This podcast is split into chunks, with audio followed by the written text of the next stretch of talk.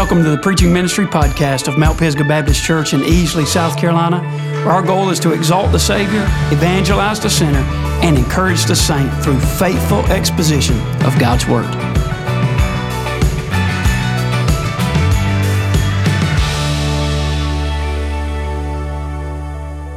What a great crowd on a late June Sunday. Thank you so much for being here. If you're awake in here this morning, would you say amen? Amen.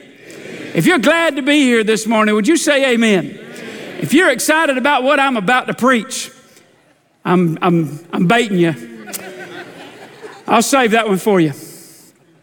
Thank you for being here. Man, what a great crowd. Thank you so much for taking the time out of your schedules. If you got your Bibles this morning, I want you to find Nehemiah chapter 5. Nehemiah chapter 5. We have been walking verse by verse through the book of Nehemiah, and I hope that it has been a blessing to you. And this morning we'll pick up in chapter 5. We've entitled this series, Against All Odds. Here's Nehemiah with a ragtag group of Jewish folks that have made their way back from Babylonian captivity to rebuild the walls of Jerusalem. You talk about something that was against all odds. This was a project that seemed certainly to be against all odds. You'll remember that the Babylonians sieged Jerusalem, reduced the temple to pebbles, and then took down the wall that surrounded Jerusalem.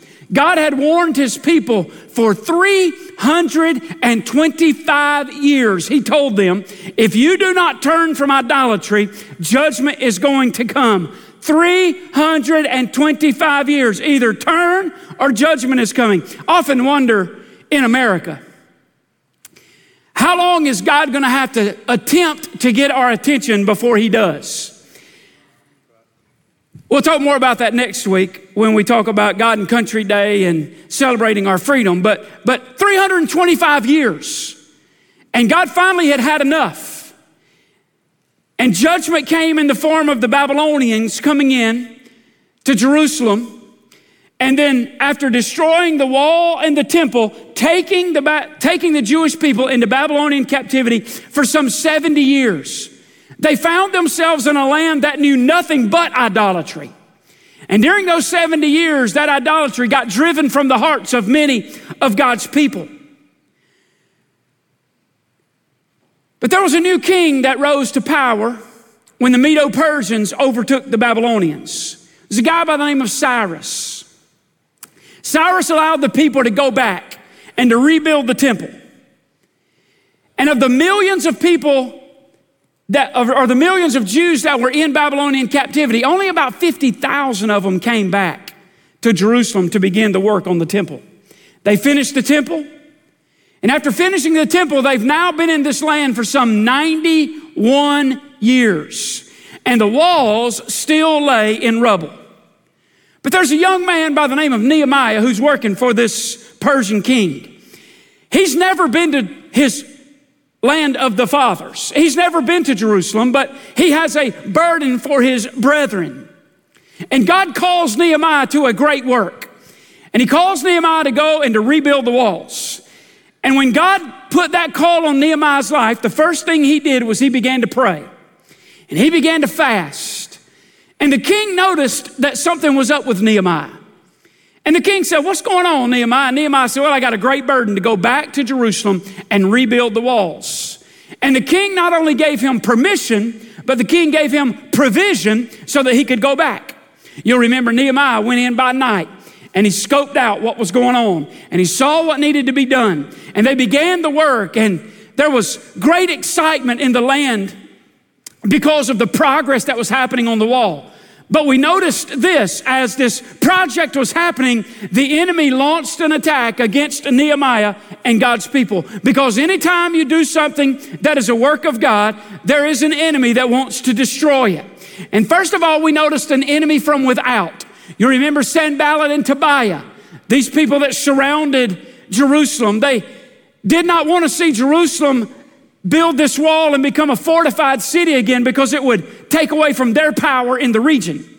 And so they began to mock the people of God. They began to make fun of the people of God. And then they conspired a plan to absolutely destroy them.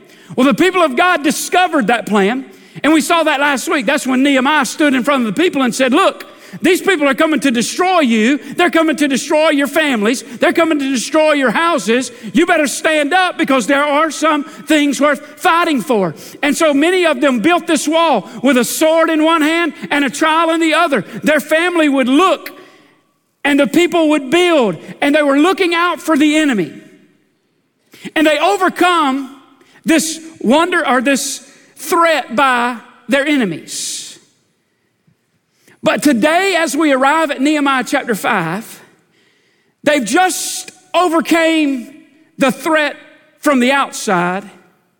But how many of you know that the enemy doesn't fight fair? And when he did not win the battle from the outside, he began to attack the people of God from the inside. And as we walk through Nehemiah chapter 5 this morning, I want us to consider this: conquering internal strife. Conquering internal strife. Let's stand together and read Nehemiah chapter 5. We'll read the first 13 verses. If you're there, would you say amen? And there was a great cry of the people and of their wives against their brethren, the Jews. For there were it said, we, our sons and our daughters are many. Therefore, we take up corn and for them, and that we may eat and live. Some also there were that said, we have mortgaged our lands, our vineyards, our houses, that we might buy corn because of the dearth. There were also those that said, we have borrowed money for the king's tribute, and that upon our lands and vineyards. Yet now our flesh is as of the flesh of our brethren, our children as their children. And lo, we bring into bondage our sons and our daughters to be servants, and some of our daughters are brought unto bondage already. Neither is it in our power to redeem them, for other men have our lands and vineyards.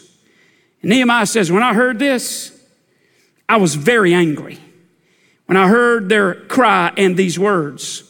Then I consulted with myself, and I rebuked the nobles and the rulers and said to them, you exact usury, every one of his brother?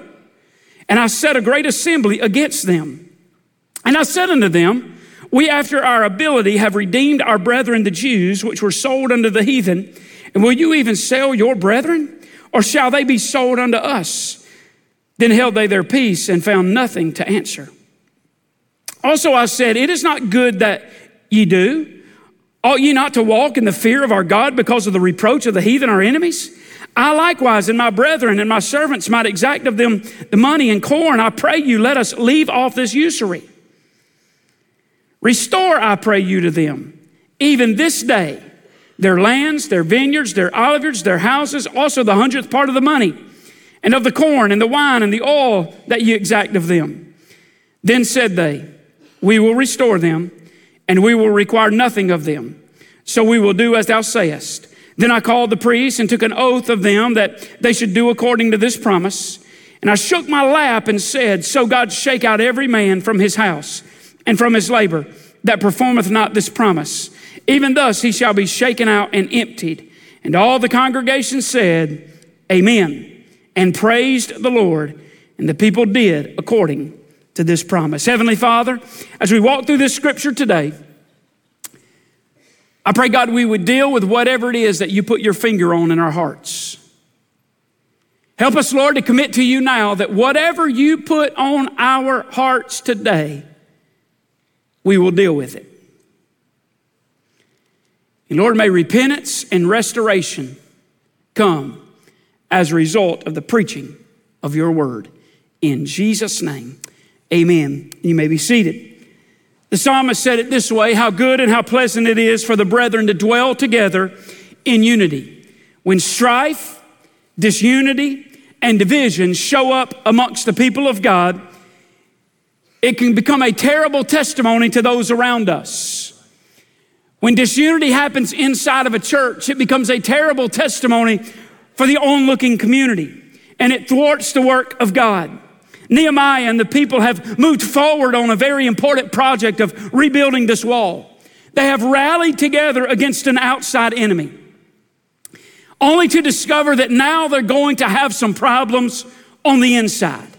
And the truth is, as we move forward with the project that God has given us to move forward with, and this project that we're moving forward with is not just about building a building, but it is about building a building that will accommodate the children that need to hear the truths of the Word of God, that can make a difference in the lives of these children in this community. It is a worthwhile project, but you and I must understand, as a part of this fellowship, that we have an enemy that wants to destroy everything good that happens. And if he cannot destroy it from the outside, he will attempt to destroy it from the inside. Now, I'm thankful to pastor a church that has sweet unity. If we don't have unity, don't tell me. I don't know anything about that. I'm grateful in the place that we are in. God has given us a sweet, sweet time together. And we need to understand that as we preach through this, we're not trying to thwart an inward attack. We're trying to keep one from happening. Amen. We're not trying to put one down that has already been launched. We're just trying to keep it from happening. Amen. So as we walk through this, I think there's some truths that we can learn about how we can deal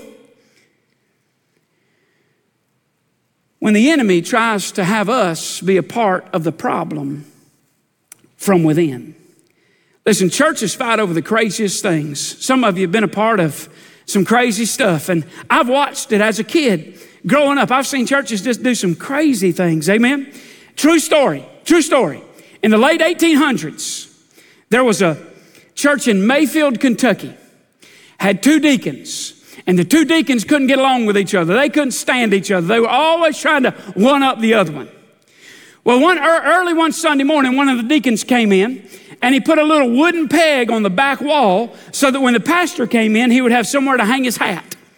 Well, the other deacon was furious that nobody consulted him before they put a peg on the back wall. Some of y'all been in Baptist churches for a little while, right? Nobody consulted him about this peg. And what happened is the church ended up having to choose sides of which one of these deacons they were going to back. And the church split. And about a year later, those that left planted a new church. And here's what they called it. True story. Here's what they called it. Anti-Peg Baptist Church. True story. God's people can divide over the craziest of stuff. But we must keep our eye on the main thing. And we must ensure that the Lord is preeminent in everything that we do. Somebody said it this way. In a church fight, the devil does not take sides, but he provides ammunition to both sides. The devil doesn't take sides when the brethren fight one another. He just provides ammunition. Jeremy and I were talking about that earlier this morning, that you can be right and be wrong.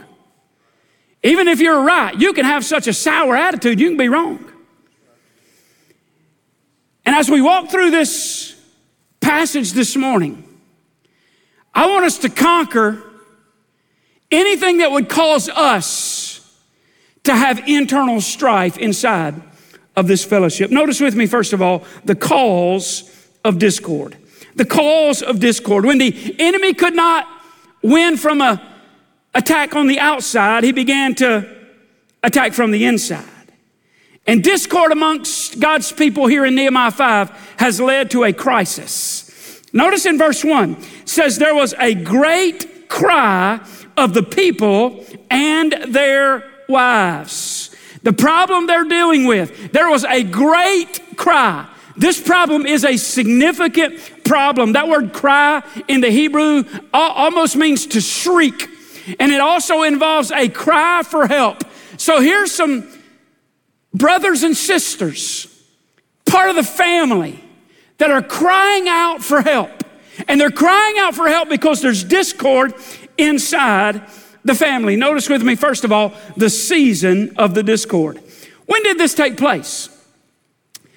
When did all of this discord that's going to come from within, when did it take place? It came right after a great victory. Remember, they had just overcome an attack from the outside. Sanballat and Tobiah and the Arabians and all of them had surrounded them, and they thwarted the plan of the enemy to come in and destroy them. And not only had they just experienced a great victory, they were in the middle of doing a great work. Listen, we are often most vulnerable right after a great victory. How many Clemson fans do we have in here? God bless you. God bless you. God bless you. We used to have a coach that we would go to Florida State. They might be ranked third in the nation. And we go to Florida State and beat them. And come home and lose to Duke. If y'all know what I'm talking about, right? And we would go, what is happening? Well, we were vulnerable after a big win. Any of you that are in athletics, you know what that's about, where you have a big win and then you lose to somebody you shouldn't lose to. But you are very vulnerable right after a big win. So the people of God have just come off of a big win. They are in the midst of doing some great things, man. The wall's halfway built, and we're getting ready to see something wonderful take place. Zip! The enemy comes from within. We must keep our guard up and our knees bent.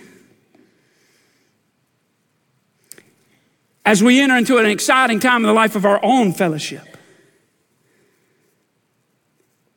In a season of excitement, you can often be used to become a source of discord.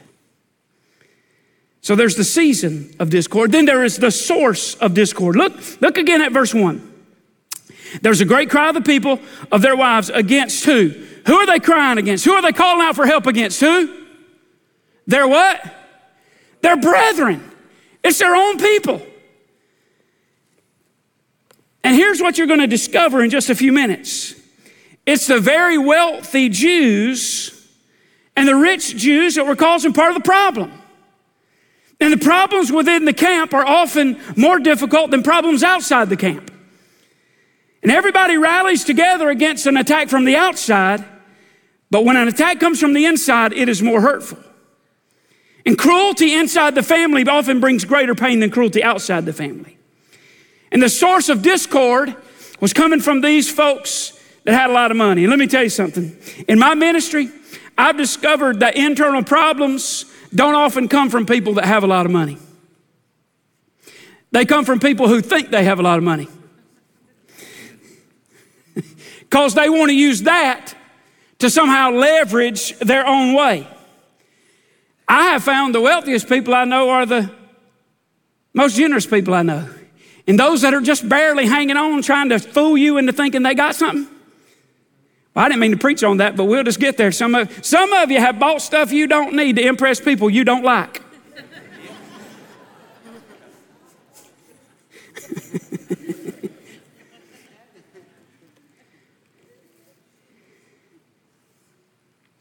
Nehemiah's in a great work.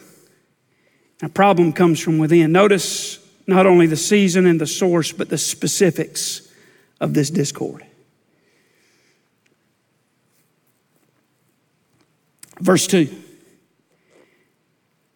For their word that said, we are sons and daughters are many. Therefore we take up corn for them that we may eat and live.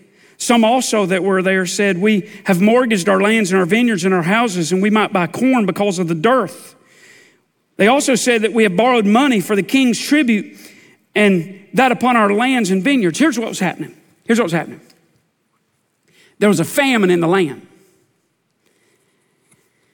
And because of the famine, the people that had the food raised the prices of the food, kind of like when a hurricane comes in. They raised the price of plywood. I think they've got some laws against that now, but they raised the price of everything. And so here's some folks that couldn't afford to buy food, all right? And so here's what they did. They went to their what, according to verse 1?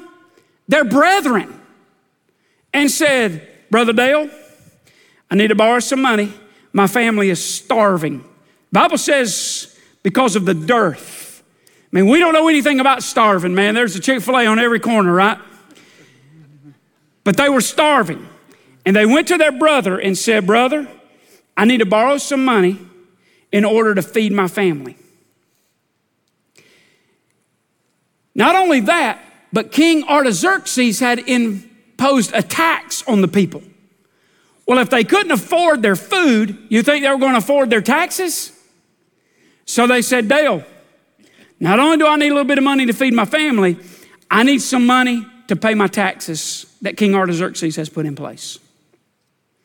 And Dale said, "I'm going to give you the money, but you got to put up your house and your land and your children, and I'm going to charge you 12% interest." Now, you might say 12% interest ain't that bad from a loan shark,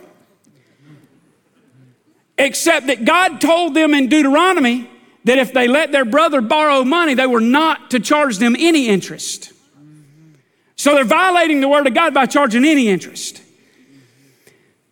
So Dale, I have mortgaged my house, I have mortgaged my land, my vineyards, whatever I had, in order to feed my family and pay my taxes, and Dale decides to foreclose on me, knowing I don't have anything.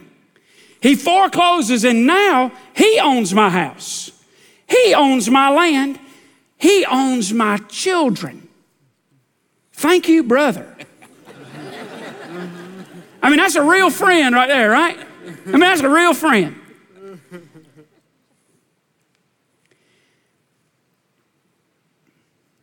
It would be as if, Dale, I'm going to use you again. It would be as if your house burned down and I came by. "Oh, Dale, so sorry. So sorry. I know it wasn't in the kitchen. I know that's not where it started because y'all go to QT and eat. I know that. If you was at the couples retreat, you know where I'm at. But we're sorry. And I've brought you some food, and I've brought you some towels and some washcloths and some clothes. And we want to just take care of you.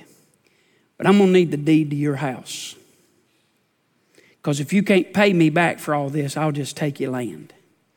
I don't need your house, but I'll take your land." Well, that's being a good friend, right? Let me ask you a question.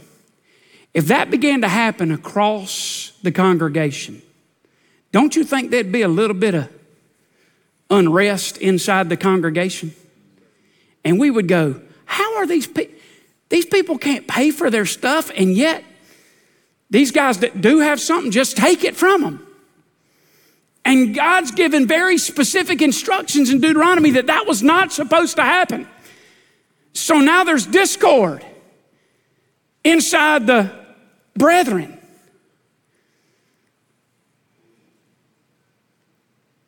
We see the cause of the discord. You can easily see now how unity has disappeared, and they've become distracted from the work. And the enemy is loving every bit of it. So there's the cause of the discord, but then there's the confrontation of this dissension. Nehemiah is a great leader. If you're a business owner and you lead people, I'd encourage you to study the book of Nehemiah. This man is a great leader. Verse 6, notice what he does here in verse 6. I love this. He says, "When I heard about this, I was very angry." And what did he do when he got angry? Look at verse 7. "Then I consulted with" who? "Myself." I was ticked off. And then I consulted with myself. You know, that's a good person to consult with when you're mad. I said that's a good person to consult with when you're mad. Because when you're mad, if you don't consult with yourself for a few minutes, you get ready to go say something, do something that you're going to regret and have to go back and apologize for. All the sinners are sitting over in here today. I can hear them. Amen, preacher. Amen. And Nehemiah knows that because of this practice that is going on, the entirety of the project is in trouble. So he's got to deal with it. And as a leader, there are times you kind of let things slide and see if they'll correct themselves. But then there's also times as a leader, you got to step up and take it head on. And Nehemiah's getting ready to step up, and he is getting ready to confront this problem head on. Look at verse 7. He says, I rebuked the nobles. Now, these are the folks that can make a difference and can make it hard on Nehemiah. But Nehemiah says, I had to confront them. I had to deal with this problem head on. Wiersbe says that Nehemiah wasn't a politician that asked what is popular and what is safe, but he said, what is right? And Nehemiah, man, can you see this? Let's get over here where all my sinners are, all right? Here y'all are, and I'm getting ready to confront you, and I'm getting ready to deal with this issue. A friend of mine said it's kind of like that old Kenny Rogers song, Coward of the County. Y'all remember that song? I told you, these sinners know that song, man. They know Coward of the County, right? Oh, Tommy, right? He's supposed to be a coward. Tommy's supposed to be a old yeller, right? He's supposed to be a coward. Well, he's got a love interest by the name of Becky, right? And old Becky is down at the juke joint with the Gatlin boys. And the Gatlin boys are abusing Becky. And Tommy rolls in there and sees what's going on. And after he sees the Gatlin boys taking advantage of Becky, he turns around to walk towards the door. And they said, hey, look, old Yeller's what? Leaving. And then the song says, but you could have heard a pin drop when Tommy stopped to lock the door. Now he's getting ready to deal with business. That's exactly what Nehemiah's getting ready to do.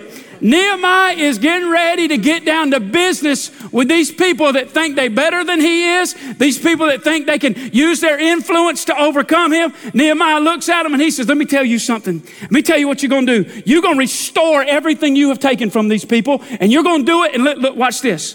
Look at verse 11. Verse 11, restore, I pray you, to them even when? Right now. When you want us to do it, Nehemiah, right now. Today. We're not playing around with this sin anymore. We're not going to allow you to continue to take advantage of people anymore. We're not going to allow you to transgress the word of God anymore. It's time for you to get right, and it's time for you to get right now. Here's what I'd say to you from this. It's easy to get caught up in some sin of omission or sin of commission. Quiet time ain't really what it used to be. When's the time to get that right? Right now. Prayer time ain't what it used to be. When's the time to get that right? Right now. Boy, I made a series of decisions, and I've gotten myself in a mess I never imagined I would find myself in. When's the time to get that right? Right now. Because the Lord is not over in heaven with some big billy club waiting to beat you over the head with it. He loves you. He wants to restore you. But the time to deal with it is now. And Nehemiah says you need to deal with it this day. There's the cause of the discord. Secondly, there's the confrontation of this dissension. And then finally, there's the cure for the disunity. Well, they've been confronted now. How are they going to respond? Keep your Bibles open. How are they going to respond? They've now been confronted. Are they going to bow up? Or are they going to bow down? And they're not bowing down to Nehemiah. They're bowing down to the one true God. Notice with me two quick things. The people's response. Look at verse 12. Then said they, we will restore them, and we will require nothing of them. They didn't try to negotiate with Nehemiah. They didn't try to argue with Nehemiah. They just simply acknowledged their wrong and said, we're going to get right. What reminds me of Jesus coming through Jericho in Luke chapter 19. There's a guy there that has a terrible reputation by the name of Zacchaeus. Zacchaeus climbed up in the tree to see Jesus. Jesus walks by. He comes down out of the tree. Jesus goes to his house. Jesus shares truth with Zacchaeus, and Zacchaeus gets saved. And when he got saved, according to Luke chapter 19 and verse 8, the Bible says this, Zacchaeus stood and said unto the Lord, behold, Lord, the half of my goods I give to the poor. And if I've taken anything from any man by false accusation, I restore him fourfold. I had this conversation with somebody right after the last service. Repentance not only involves stopping something, it involves starting something. Repentance, he said, I'm not going to do that anymore, but I am going to make right that I have wronged. Listen to this. He says, and Jesus said unto him, this day, what day? This day is salvation come to his house, for as much as he is also a son of Abraham. True repentance involves righting the wrongs, and that's exactly what they did. There's the people's response, but then there's a prophetic revelation. Look at verse 13. Nehemiah says, I shook my lap and said, so God shake out every man from his house and from his labor and performeth not this promise. Even thus be shaken out and emptied. And all the congregation said, amen, and praised the Lord. Nehemiah used an illustration. And he wanted to illustrate what God was going to do to them if they did not come through on what they promised. That God would shake and take away everything that they held near. They would be shaken from their homes. They would be shaken from their property. They knew they would pay a significant price if they did not do what they had promised they would do. And when they did, here was their response. Amen. Praise the Lord.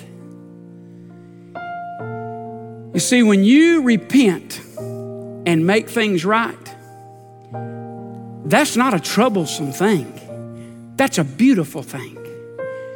Some of you have been here for some weeks, maybe even today. Man, you watch people all around you worship. You watch them raise holy hands. You see them enjoying their salvation, praising the Lord. And you see them and for the lack of a better term, you think, man, I'd like to get in on that. They seem to be enjoying it, and I just got a coldness about me, and I don't seem to be able to get in on what they are enjoying. You see, when God puts his finger on that is wrong inside of our lives, we got to deal with it. And when we deal with it, we'll come away saying, amen, and praise the Lord. As I said, the Lord's not waiting to just whoop you because of something you've done wrong. He wants things to be right between you and him that you might say, amen. Let it be, Lord. And here's what they did. They just agreed with Nehemiah about where they were. So when God puts his finger on what it is in your life that needs to be dealt with, just agree with God about your current condition, because he's not wrong. Just agree with him about your current condition, deal with it, confess it, repent of it, and then walk away saying, amen, praise the Lord. So here's the invitation today.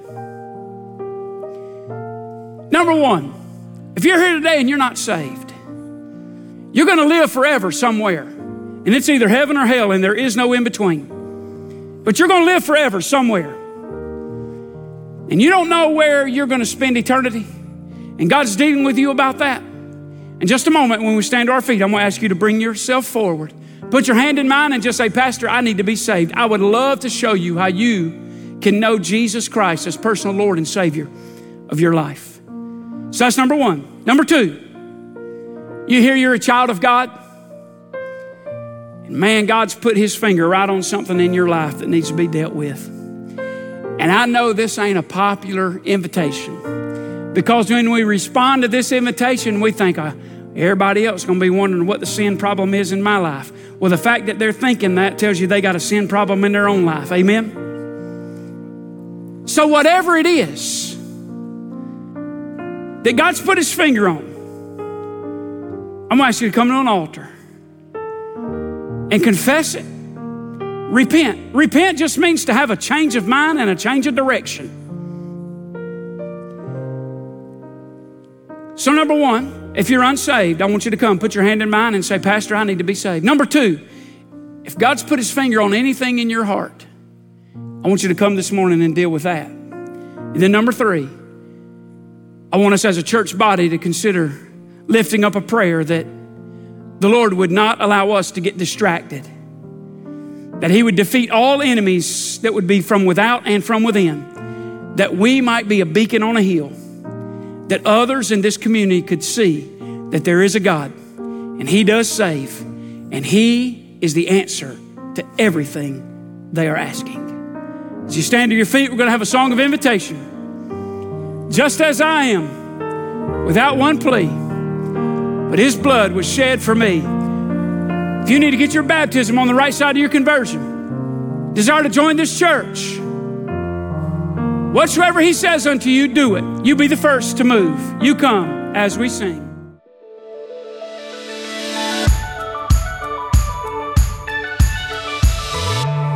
Thanks for taking the time to listen to the preaching ministry podcast of Mount Pisgah Baptist Church. If you'd like additional information, please visit mtpisgah.cc.